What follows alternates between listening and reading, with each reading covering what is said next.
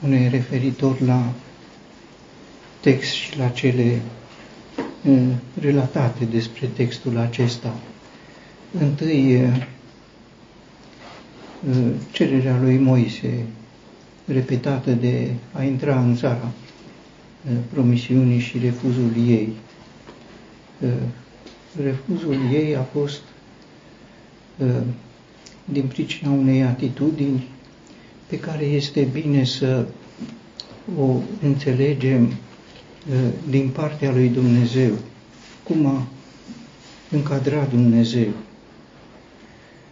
Pentru că nu m-ați crezut și nu m-ați sfințit înaintea poporului. Acesta a fost motivul pentru care Dumnezeu a hotărât ca Moise și Aaron să nu intre în țara promisiunii. Sfințirea lui Dumnezeu. Uh, am putut vedea destul de recent, este cea din tâi cerere propusă de Domnul Isus în rugăciunea model Tatăl nostru, sfințească-se numele Tău. Cu aceasta, în modul Lui, ar trebui să înceapă orice rugăciune cu un Dumnezeu recunoscut în sfințenia Lui, a atributelor Lui glorioase, în respectul care îi se cuvine. Aron a trecut și el printr-o experiență asemănătoare atunci când și-a pierdut cei doi fii ai săi, Nadab și Abihu, primii copii ai lui, pentru că au adus foc străin înaintea lui Dumnezeu pe uh, cădelnițele cu care ardeau tămâie.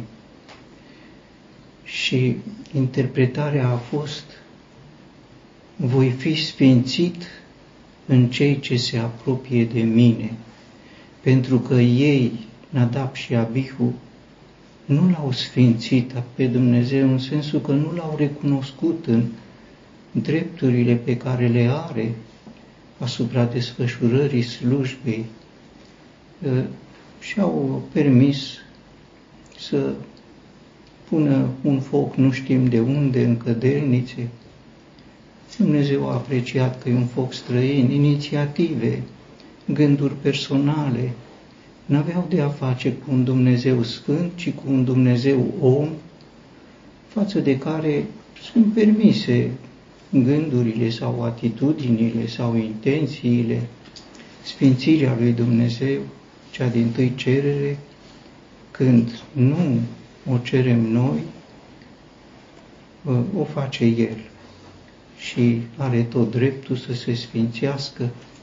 Sigur este și partea noastră să avem de a face cu un Dumnezeu pe care îl recunoaștem în sfințenia Lui și dacă îl recunoaștem așa, să ne bucurăm în comuniune cu El. Al doilea aspect pe care aș fi vrut să îl spun cu privire la aceste cereri uh, neascultate, uh, sigur că e frustrant să cer și să nu fie ascultat. Repet, Poți să ceri, dar dacă nu încep cu ce trebuie, cu un Dumnezeu sfânt, ce urmează nu mai este din sfințenia lui Dumnezeu și se poate să fie ca această cerere neascultată. Însă, este un aspect că cererea este neascultată. Celălalt aspect este că Dumnezeu știe totuși cum să răspundă și o face, nu potrivit cu vrednicia noastră înaintea Lui, ci potrivit cu El însuși și tocmai în aceasta strălucește mai mult sfințenia Lui. Moise n-a trecut Iordanul, dar nu înseamnă că n-a intrat în Canaan. A intrat. A intrat glorios a intrat alături de Domnul Isus, strălucind pe muntele transfigurării, a cerut și Dumnezeu i-a ascult, nu când a cerut El, l-a cruțat să treacă Iordan. Aș putea să spun că i-a oferit două favori. Una să nu treacă Iordan și a doua să vadă uh, țara, să o vadă cu un ghid, un ghid dumnezeiesc, cu Domnul Isus Hristos, Dumnezeu însuși manifestat ca uh, o, așa uh, privind lucrurile, multe dintre cererile care pot părea neascultate, ele sunt ascultate în felul lui Dumnezeu. Lui Avram Dumnezeu i-a promis în multe rânduri că îi va da țara în care a umblat ca străini și călător, nu i-a dat nici măcar cât o talpă de picior. Dar n-a fost o frustrare pentru Avram, ci i-a fost detașarea de țărână, pentru că el privea cetatea care are temelitari, al cărui arhitect și ziditor este Dumnezeu. Deci ceva mai bun în locul acela. A cerut, de pildă, salvarea sal, ă, cetăților din câmpie, când s-a aflat în fața hotărârii lui Dumnezeu. Nu l-a ascultat Dumnezeu, dar Dumnezeu știa pentru ce cere Abraham și l-a salvat pe Lot, sigur, așa cum au fost lucrurile. Apostolul Pavel s-a rugat de trei ori. Sigur, așa a gândit el, că ar fi mai bine fără țepuși, dar a primit de la Dumnezeu că e mai bine cu țepuși. Și dacă este țepuș, el este slab, și dacă este slab, este condiția oportună ca puterea lui Dumnezeu să se manifeste într-un mod desăvârșit. N-a trăit o frustrare că i-a fost lăsat țepușul. Și este remarcabil cum Dumnezeu știe cum să convingă că atunci când refuză o cerere care pentru noi este îndreptățită, ne oferă ceva cu mult mai mult și uh, cu mult mai bun. Și ce spune uh, Pavel este uh, lucrul acesta. Deci când îi se spune Rolul meu ți este de ajuns, puterea mea se desăvârșește în slăbiciune, este pecetluirea refuzului cererii rostite de Pavel. Și ce face Pavel? Deci, foarte bucuros mă voi lăuda mai degrabă în slăbiciunile mele. Foarte bucuros. Aceasta este. Ce a, a pierdut ceva?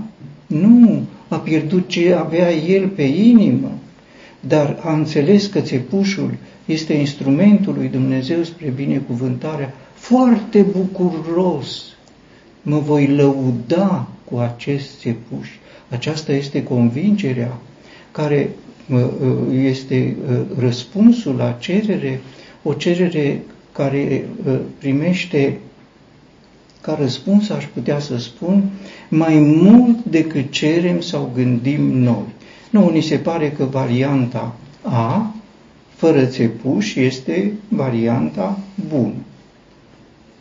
Și Dumnezeu are varianta B, cu țepuși, mult mai bine decât fără țepuși. Sigur, niciodată vreun credincios n-a regretat că i-a fost refuzată varianta lui. Sunt convins că nici Moise n-a regretat și că Moise n-a trăit o frustrare.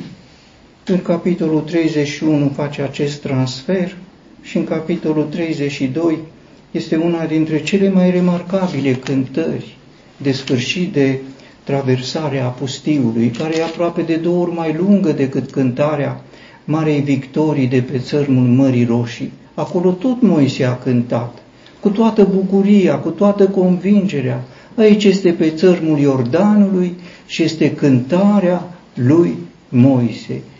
Un om care este plin de bucurie, deci care nu trăiește frustrarea că i-a fost refuzată trecerea Iordanului, intrarea în țara promisă va fi, trecerea Iordanului, cu atât mai bine că nu a fost într-un fel, uh, netrecând Iordanul, care este un simbol al morții, într-un fel se aseamănă cu cei care, puțini, care s-au abătut de la regula că tuturor oamenilor este rânduit să moară o singură dată Enoch și Ilie și așa se face că Moise apare cu Ilie. Nici el n-a trecut Iordanul, pentru că a fost luat în cer uh, de Dumnezeu cu un car de, de foc. Sunt lucrările lui Dumnezeu, ale unui Dumnezeu sfânt, sfânt, sfânt, așa cum uh, este proclamat și cum s-ar cuveni și noi să îl însușim. Domnul Isus de trei ori s-a rugat pentru pahar, dacă este posibil să treacă. N-a trecut pahar, dar a căpătat convingerea că acesta este cel mai bun lucru și spune el, cum să nu beau paharul pe care, adică imposibil, este cel mai bun, cum să nu beau paharul pe care mi l-a dat tatăl meu. Și când se lupta în rugăciune ca să treacă paharul acela, era într-o condiție de atât de mare slăbiciune, încât s-a arătat un înger care să-l întărească. După ce a acceptat, ă, nu a acceptat ca de nevoie, multe lucruri le acceptăm de nevoie, a acceptat de bună voie, ca acel rob cu urechea ă, străpunsă, după aceea se ridică cu o mare putere și cu o demnitate absolut remarcabilă că în fața lui au căzut cei care veniseră să-l prindă.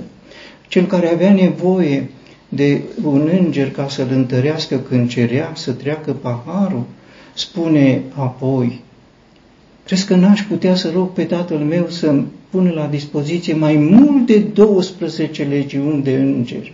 Nu are nevoie de niciun înger, nici de 12 legiuni.